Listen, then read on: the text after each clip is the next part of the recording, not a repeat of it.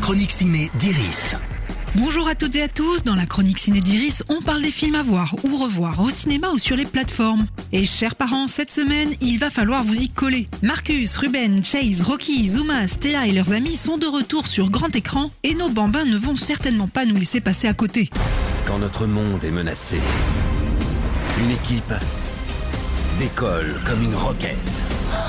Il a dit croquette Euh, non, j'ai dit roquette. Oh, Bon, soyons honnêtes, il y a peu de chances que vous vous amusiez autant que votre rejeton devant Pas de patrouille, la super patrouille, le film.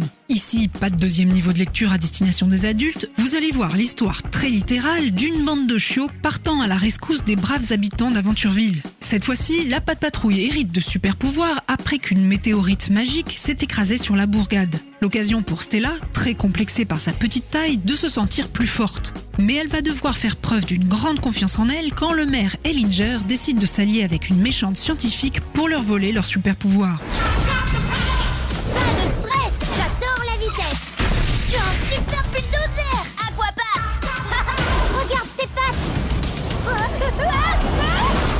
Génial, le plus maladroit de la bande lance des boules de feu. Si durant Pas de patrouille, la super patrouille, le film, les parents attendent patiemment que ça se passe, les plus petits, eux, s'éclatent. De l'action, de l'émotion, du rire, ils se régalent et nous, on se régale de les voir captivés par l'histoire. Au final, c'est bien ce qu'on attend d'un film pour enfants, non Un nouveau genre de héros Les super pouvoirs existent crève le grand écran. Il faut qu'on se trouve un autre nom Pourquoi pas la patte patrouille Mais en mieux Avec un petit truc en plus Oh. Ou bien alors, la super patrouille La chronique ciné d'Iris, c'est fini pour aujourd'hui. Rendez-vous mercredi prochain pour d'autres conseils ciné.